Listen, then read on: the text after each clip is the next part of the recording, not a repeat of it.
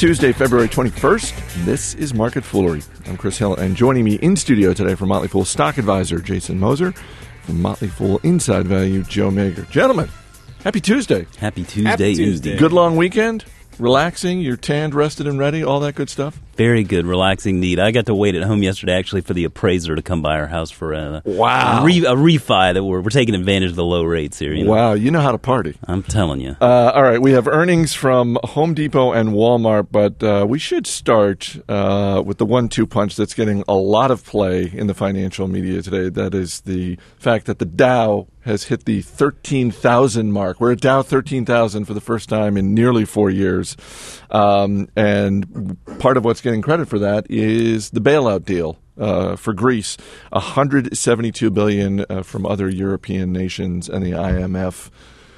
What do you think, Jason? Big deal? Little deal? No deal? What, what do you think about Greece? It is a nice headline, isn't it? And I It think is. that's just what it is. I think it's another headline. It's what's driving me nuts with this whole Greece bailout thing is it's just perpetuating this situation. It's not bringing anything to any resolution because the fact of the matter is they've still not really done anything. All it is is lip service. So at the end of the day, we still need to see Greece pull it together and you know implement this austerity plan, which you know we've talked about the implications of austerity before. It's lower economic activity. Yep. You know, it's just another headline.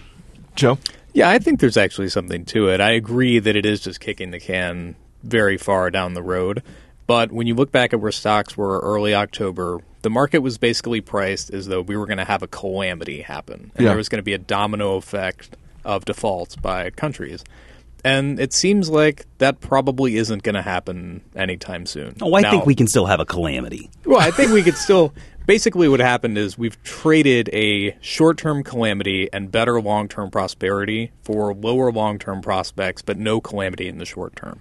And that was enough to drive up stocks. And I think people who were willing to buy into that in early October have done very well. The market's up 24% since October 1st.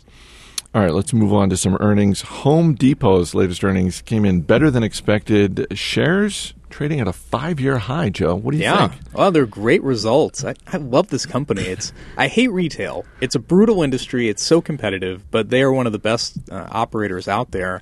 And it really just gets down to Frank Blake, uh, Chairman CEO's strategy of focusing on customers, uh, great customer service, bringing back that customer experience that they were so well known for and lost touch with.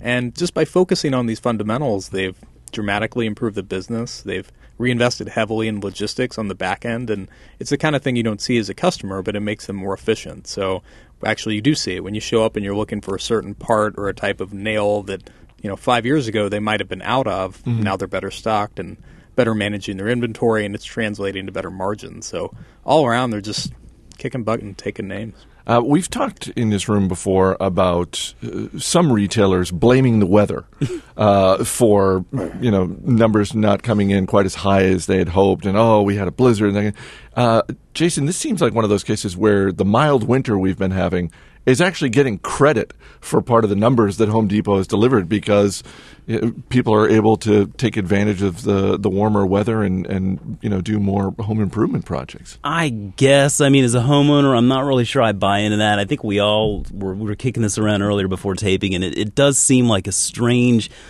thing to count on the weather. I mean, because it's so unpredictable, obviously. I mean, you look at another company that I, I follow, like uh, Dick's Sporting Goods, for example. There were concerns of uh, poor quarter performance based on the warmer weather because they were selling less uh, winter goods. Right. So uh, you can you can I think you can spin that any which way you want. I think the fact of the matter is we have a situation where number one uh, we are seeing an economy that is it's less bad. Um, you know, I mean, we were talking about the uh, the National Association of Home Builders uh, said that their builder sentiment index had risen for a fifth straight month to uh, 29 which was up from 25. Now, to be clear here, negative is anything below 50. So it's not like everything is just hunky dory, Right. but it is it is trending upwards, which is good. And so between that and I think unemployment numbers, uh, you know, looking better.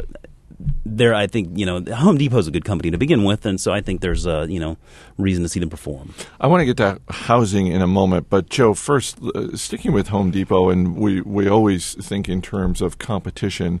Um, and the natural competitor for Home Depot is Lowe's. Yep. Uh, I know you're a Home Depot guy. It's uh, it's a stock From you- Atlanta, baby. I, it's Pride. Not, it's not just a hometown thing. I know. I know you It- actually. it's an IV recommendation, too. Right.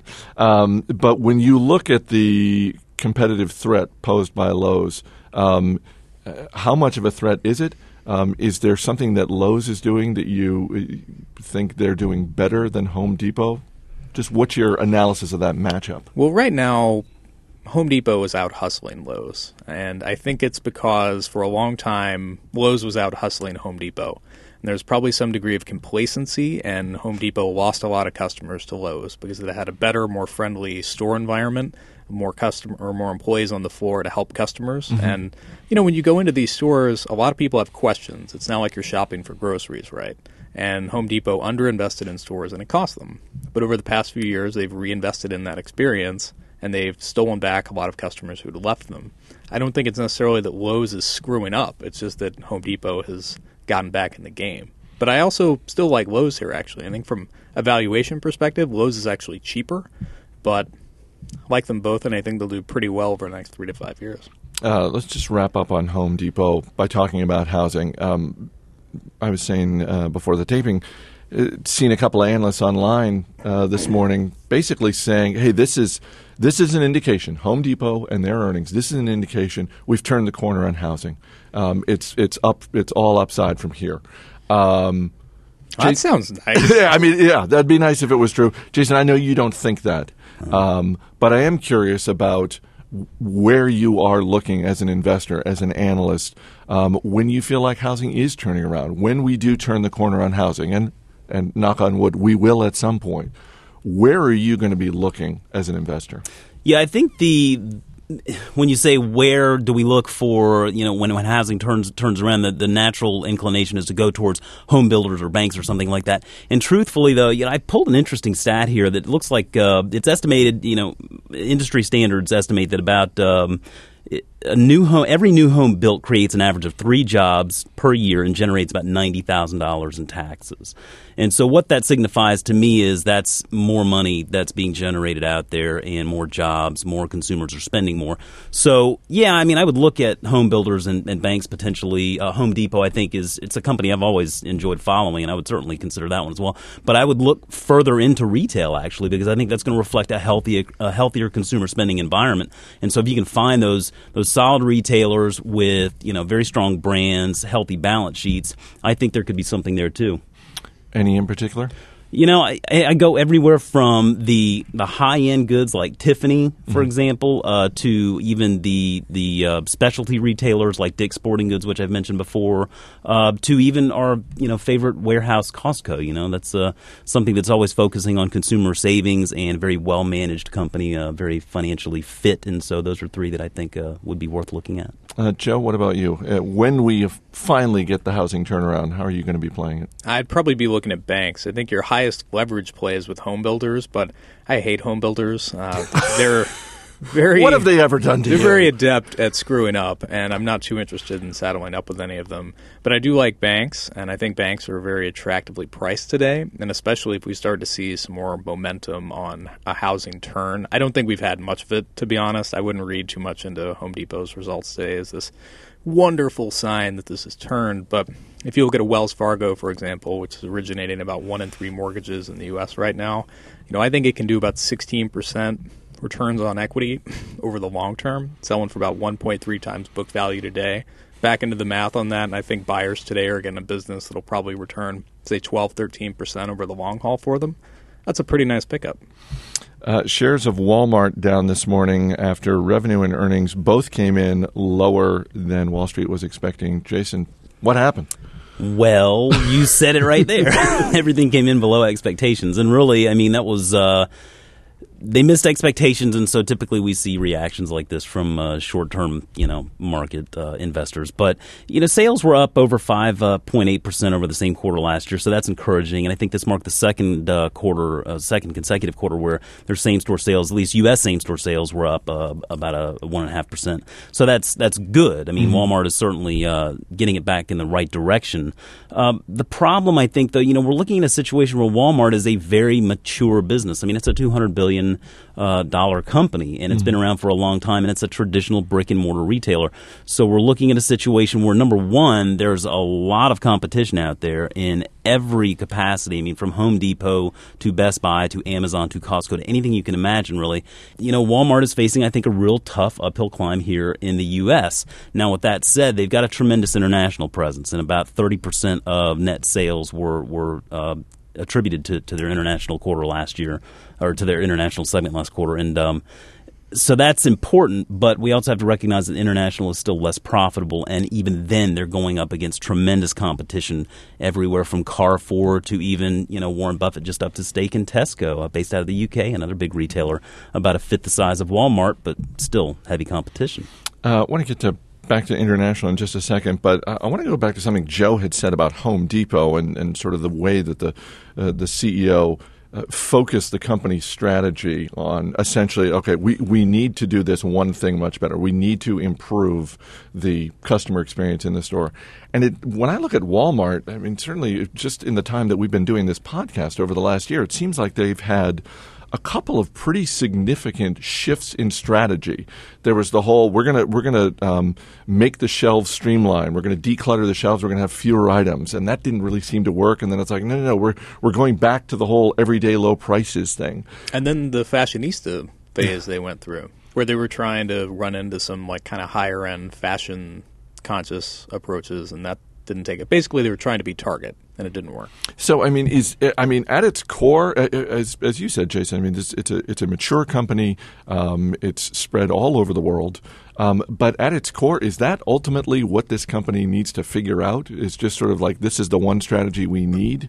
Because it seems like they're sort of fishing about, and they really haven't figured it out yet. Well, see, here's here's the biggest problem I think Walmart faces is the segment that they they are in. Okay, they're a general retailer. Okay, so Apple, for example. Uh, what they need to do is constantly innovate something new. I right. mean, they go iPod, iPhone, iPad, yada yada yada. Uh, but Walmart is just straight up retail. I mean, there's not a lot of innovation there. You know, Amazon obviously pulled a big one with the internet and right. the Kindle and everything. Uh, but I mean, I don't know that there's a lot that Walmart can do other than those things that you mentioned.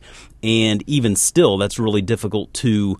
I don't know that you could look at Walmart and say, "Oh, yeah, that's a double in, in the next five years." It's just not going to. I don't see how Walmart becomes four hundred billion dollars in the next five, or even ten years for that matter. So innovation can only take them so far. Really, it's just becoming a much more competitive environment. And, you know, Joe was mentioning how much he doesn't like retail because it's so cutthroat, so competitive.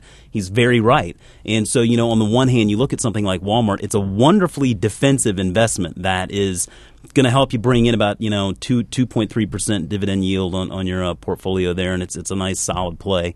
Uh, but I don't know that it's any kind of a uh, long term capital gains stock to consider. Um, Joe, in terms of the competitive landscape, uh, as Jason said, um, certainly here in the U.S., Walmart is facing off against everyone from Amazon to Dollar General. Uh, and then when you go international, Tesco in the UK, Price Smart in Latin America, which is sort of the, the, the Costco of Latin America, and, and, sort of following that model. Um, to the extent that uh, Walmart uh, can eliminate a competitive threat, what do you think is the most important one for them to eliminate. Wow. I don't think they have much of an ability to do that. Right. I'm I'm I'm I'm going magic wand here. Like you know, magic C- wand. CEO gets a magic wand, gets to basically just eliminate. I eliminate what, you. Exactly. Okay, magic wand. They make the internet disappear. there you go. I think that's probably about right. Hey, the internet's down forever. That's when they were the most relevant. Uh, yeah, I mean, what's you know what's nipping? They're getting hit on two fronts. They're getting hit online uh, they do have an online presence that I get the sense is competitive, but tiny in the grand scheme of their, mm-hmm. you know, overall schemes. Um, yeah, they're getting hit on price. That's only going to keep getting worse through online shopping. And meanwhile, the one of the many reasons I hate retail is just that anytime you do have a big innovation, everyone rips it off right away. And within a few years, your model has already been stolen. And people have totally copycatted their model, and now there are new changing preferences with consumers. This happens all the time. They've basically moved upstream. This, this might be surprising and hard to believe, but they've kind of moved up in the consumer environment, and now Walmart's getting undercut by all these dollar store players. Yep. So really value conscious people are now shopping at Dollar Tree, for example, instead of you know, uh, Walmart. And then people at the kind of higher end value spectrum are flocking to Costco, which is eating their lunch there too. So you're getting pounded at you know the low end with you know low margin sales, and then kind of at the value conscious side, but upper affluent and you know shopper as well. And then from people who are buying online, it's just tough. Uh, Jason, I know you don't think that uh, this is a stock poised to double anytime soon, but just um, broadly, is this a stock that you would buy, sell, or hold? Personally, I mean, I, I, I wouldn't buy it. So if I had it, I mean, yeah, I'd hold it. I think it's nice dividend income. Yep. But I don't know that I'd recommend someone going out there and buying it today. I'd rather play some kind of a, a hybrid, you know, buy Amazon and Costco together sort of model where you can take advantage of that low cost warehouse along with the, the ruler of the internet. Joe, you just sold it, didn't you? Yeah, we just sold it at inside value. So that was pretty lucky timing in advance of today's earnings. But you know, really just boiled down to this is a very slow growth business where its core market, the U.S., you know, they're they're kind of getting owned. They're doing just fine, but they're not going to be gaining share, and I don't think they're going to be expanding margins. I think you're going to see continued pressure there. The international business is still a small part of it, and it's valued at 13 times earnings when the market's at 14. And I'm like, look, if I can invest, that's not a big enough discount for me to buy a company that is struggling in its core market. So why go there when there are so many other good opportunities? It's Fat Tuesday, guys. Any big plans? Uh, any any big Mardi Gras plans tonight? You, you have never to been to avoid being fat. you you and you and I have never been to Mardi Gras. Joe, you've been, right? I have. How was the Mardi Gras experience? completely overrated? Do you remember it really? I do Okay. because I was like, this is so overrated. I'm walking down Bourbon Street and it is, you know, chest to chest. You are completely It's packed in like sardines. And the street is like six inches of trash. So you're just wading in trash. It was terrible. Well, that I would never go pleasant. back. I mean, it was interesting to have gone one time, but oh, I might feel differently if I had one of those sweet, you know, verandas where you can kind of overlook all the people beneath you and you're like throwing beads at people. That could be fun, but being one of the people having the thing thrown at you is not. I'd, I'd love to know the history of the beads.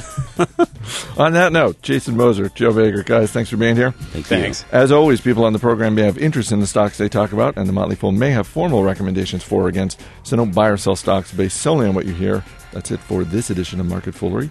Our producer is Matt Greer. I'm Chris Hill. Thanks for listening. We will see you tomorrow.